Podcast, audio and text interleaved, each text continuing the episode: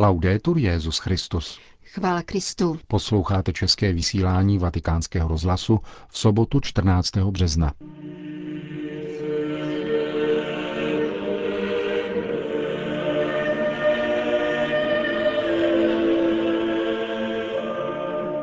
Učitelé jsou jako duchovní rodiče, řekl svatý otec Unii italských katolických vyučujících. Petrův nástupce přijal 400 členů laického združení Následujme. A na závěr uslyšíte další úryvek z rozhovoru papeže Františka pro mexickou televizní stanici Televíza, ve kterém přišla řeč také na biskupskou synodu o rodině. Hezký poslech přejí Jena Gruberová a Milan Glázer. Zprávy vatikánského rozhlasu. Vatikán. Drazí kolegové a kolegyně, oslovil dnes papež František více než 2000 členů Združení italských katolických učitelů, ředitelů, vychovatelů a formátorů, kteří se sjeli do auly Pavla VI. Příležitostí k audienci bylo 70 let od vzniku zmíněného svazu. Toto výročí, podotkl František, je správné oslavit, avšak zároveň začít bilancovat. Byl jsem také učitelem, poznamenal dále papež, a rád vzpomínám na dny strávené se studenty ve třídě. Výuka je nádherná práce. Škoda jen, že jsou učitelé tak špatně placení. Nelze hodnotit pouze hodiny, které tráví ve škole, nýbrž také domácí přípravu a čas, který věnují programu pro jednotlivé studenty, aby jim pomohli pokročit. Nízké platy jsou proto nespravedlivé. V mé vlasti musí učitelé pracovat ve dvou směnách, aby si přiměřeně vydělali. Jak ale vypadá takový učitel po dvou směnách? Je to práce špatně placená, ale krásná, protože nám den za dnem umožňuje vidět, jak lidé svěření do naší péče rostou. Je to tak trochu rodičovství, alespoň v duchovním slova smyslu. A je to také velká zodpovědnost. Výuka je současně závazek, který vyžaduje zralou a vyrovnanou osobnost, pokračoval Petrův nástupce.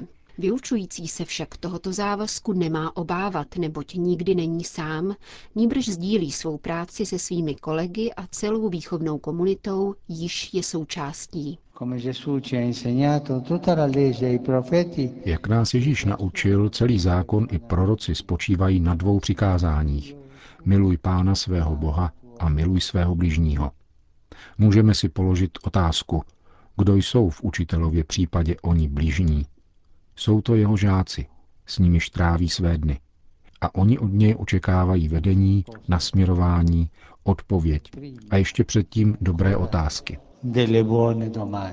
Školu zajisté vytváří platné a kvalifikované vzdělávání, ale také mezilidské vztahy, zdůraznil dále papež František. Katolický učitel se má projevovat přijetím a schovývavostí, které náleží všem bez rozdílu. Povinností dobrého učitele a tím spíše křesťanského učitele je milovat ještě intenzivněji své obtížné, slabé a znevýhodněné žáky. Ježíš by řekl, jestliže milujete jenom ty, co se učí a jsou vychovaní, jakou budete mít odměnu? Každému učiteli je zalehko pracovat s takovými žáky. Nad některými studenty naopak ztrácíme trpělivost, ale právě ty máme ještě více milovat. Prosím vás, abyste více milovali nesnadné studenty, kteří se nechtějí učit a jsou na obtíž, a také postižené žáky a cizince. Ti dnes pro školu představují velkou výzvu. Pokud chce dnes profesní združení křesťanských učitelů svědčit o své původní inspiraci, je povoláno k práci na školních periferiích. Tyto oblasti nesmí zůstat na pospas marginalizaci, nevzdělanosti a kriminalitě, vysvětlil papež a doplnil. Ve společnosti, která s námahou hledá opěrné body, je nezbytné, aby mladí lidé nalézali kladný vztah ke škole. Škola může být pozitivním opěrným bodem, pokud v ní pracují učitelé, kteří jsou schopni dát smysl studiu a kultuře, aniž by je redukovali na pouhé předávání odborných znalostí. Učitelé, budující výchovný vztah ke každému studentu, který má cítit lásku a přijetí takový, jaký je, se všemi nedostatky i možnostmi. V tomto smyslu je vaše úloha zcela nezbytná. Nemáte vyučovat pouze obsah nějakého předmětu, níbrž také životní hodnoty a návyky. K získání znalostí postačuje počítač. Chceme-li však porozumět tomu, jak milovat, jaké hodnoty a návyky utvářejí soulad ve společnosti, potřebujeme dobrého učitele. Z významných křesťanských vychovatelských vzorů papež jmenoval svatého Jana Boska. Od jehož narození letos uplyne 200 let. Svým kněžím radil, aby vychovávali v lásce, protože láska je prvním postojem vychovatele, řekl. Katoličtí učitelé mají ve škole, státní či nikoli, vystupovat jako důvěryhodní vychovatelé, jako svědci zralého a celistvého lidství. A toto svědectví, vyzdvihl papež, nelze prodat ani koupit. Lze jej pouze nabídnout. Povzbuzuji vás, abyste obnovili své zaujetí pro člověka v jeho formačním procesu, neboť bez tohoto nadšení nelze vyučovat. Nikdy nezavírejte dveře, ale mějte je stále do kořán, aby se studentům dostalo naděje. Loučil se papež František s italskými katolickými učiteli. Vatikán. Papež František dnes přijal členy laického združení Následuj mne u příležitosti 50. výročí založení této komunity, združující muže i ženy, kteří žijí buď v manželském životě nebo v celibátu. Asi čtyřistovky, tedy přibližně polovina celkového počtu členů tohoto hnutí, působícího dnes v 11 zemích, přijal Petrův nástupce v Klementinském sále a poštolského paláce. Papež František ocenil, že laické hnutí, které vzniklo během pořádání druhého vatikánského koncilu ve snaze žít evangelium bez slev, klade do svého středu živého Ježíše Krista. Životní zaměření vašeho hnutí, řekl, umožňuje soustředit se nikoli na sebe, nýbrž na živou Ježíšovu osobu. Mnohokrát se také v církvi domníváme, že jsme dobrými křesťany, protože se věnujeme dobře organizované sociální a charitativní činnosti. To je dobře a jsou to dobré věci. Nesmíme však zapomínat, že mízou nesoucí život a přetvářející srdce je duch svatý, Kristův duch. Nechte jej přebývat ve svém srdci a ve své činnosti. Právě tehdy budete-li s ním pevně sjednoceni jako ratolesti vinného kmene, budete moci jít na periferie světa. Svůj způsob evangelního života, řekl dále papež, praktikujete v kontextu laicity a svobody. Různé formy příslušnosti k vašemu združení jsou rovné způsoby závazku a účasti na ideálech jediného společenství. Uchovávejte a rozvíjejte toto bratrské společenství a výměnu darů sloužící lidskému a křesťanskému růstu všech a spolu s kreativitou, optimismem, radostí a odvahou jděte, pokud je to správné, i proti proudu. Buďte bdělí na svojí duchovní cestě a pomáhejte si vždy prokazovat vzájemnou lásku, což znamená bránit se před individualistickým egoismem, abyste byli opravdovými svědky Evangelia. Jako lajci jste lidmi pohrouženými do světa a zapojeni do pozemských skutečností, abyste sloužili dobru člověka. Jste povoláni šířit křesťanské hodnoty v prostředí, kde působíte, svědectvím a slovem, setkáváním s lidmi v jejich konkrétních situacích, aby měli plnou důstojnost a došli spásy v Kristu.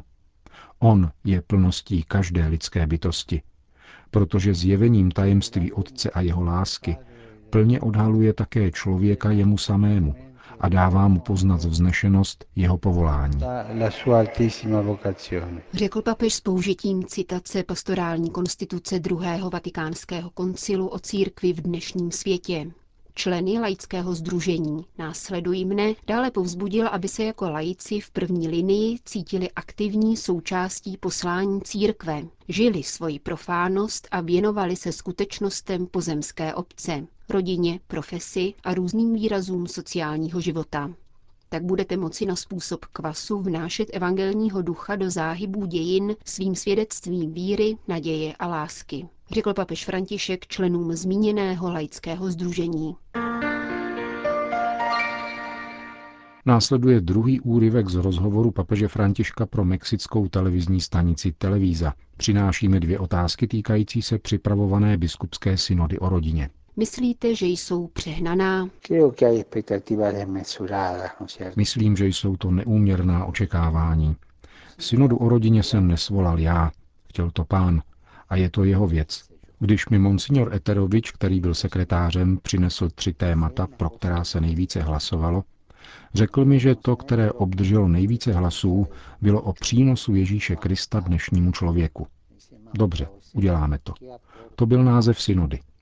Mluvili jsme dále o organizaci a já jsem řekl, dobře, udělejme to tak.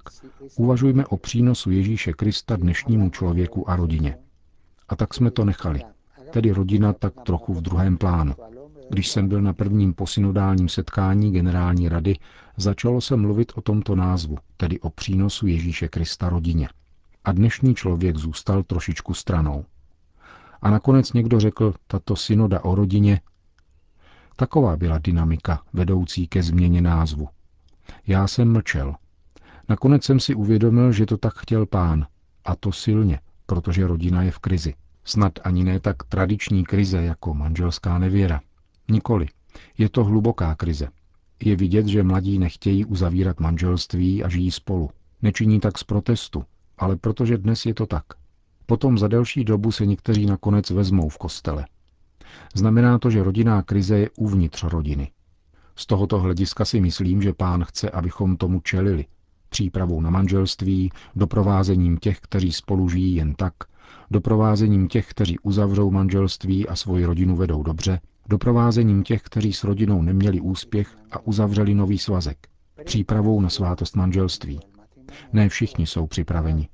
A kolik je sociálně faktických manželství, která jsou neplatná, z nedostatku víry. Již Benedikt XVI. zdůraznil, že nedostatek víry a uvědomování si svého jednání je vážný problém. Rodina je v krizi. Jak integrovat do života církve rodiny na druhý pokus? To znamená druhé svazky, které jsou někdy ukázkové, zatímco ty první neúspěšné. Jak je integrovat? Ať chodí do kostela. Potom se zjednodušuje a říká se, ach, budou dávat přijímání rozvedeným. Tím se nevyřeší nic. Církev chce, aby se zintegroval do jejího života. Někteří však říkají, ne, já chci přijímání a dost. Jako stužku či vyznamenání. Nikoli. Musíš se integrovat. Existuje sedm věcí, které podle aktuálního kanonického práva nemohou konat lidé žijící ve druhém svazku. Nepamatuji si je všechny, ale jedna z nich je kmotrovství. Proč? Jaké svědectví mohou dávat k motřenci? Říkat, podívej, drahý, já jsem v životě chybil. Nyní jsem v této situaci, jsem katolík, principy jsou takovéto. Toto dělám a provázím tě. To je opravdové svědectví. Když však přijde mafián, delikvent, někdo, kdo zabíjí lidi, ale měl svatbu v kostele, může být kmotrem. To jsou kontradikce. Je zapotřebí integrace. Pokud to věřící, třeba že žijí v situaci označované jako neregulérní, uznávají, přijímají a vědí, jak církev smýšlí o tomto stavu, není to překážka. Když mluvíme o integraci, máme na mysli toto všechno. A potom doprovázet vnitřní procesy. Ptala jste se mne na svobodu. Synoda bez svobody není synoda. Je to konference. Avšak synoda je chráněný prostor, ve kterém může působit duch svatý. A proto musí mít lidé svobodu. Proto odmítám, aby bylo publikováno to, co každý řekne pod jménem a příjmením. Nikoli, ať se neví, kdo to řekl. Nemám problémy s tím, aby se vědělo, co bylo řečeno, ale s tím, aby se říkalo, kdo to řekl tak to se pak každý může cítit svobodným a říkat, co chce. Kromě toho máme velmi vážný problém ideologické kolonizace rodiny. Mluvil jsem o tom na Filipínách, protože je to velmi vážný problém. Mnozí Afričané si na to hodně stěžují. A také v Latinské Americe. I mně se to jednou přihodilo. Byl jsem svědkem jednoho případu tohoto typu s jednou ministriní školství ohledně výuky teorie genderu, což je věc, která atomizuje rodinu. Tato ideologická kolonizace rodinu ničí. Proto věřím, že ze synody vzejdou velmi jasné věci a velmi rychle a že budou pomocí v této rodinné krizi, jež je totální.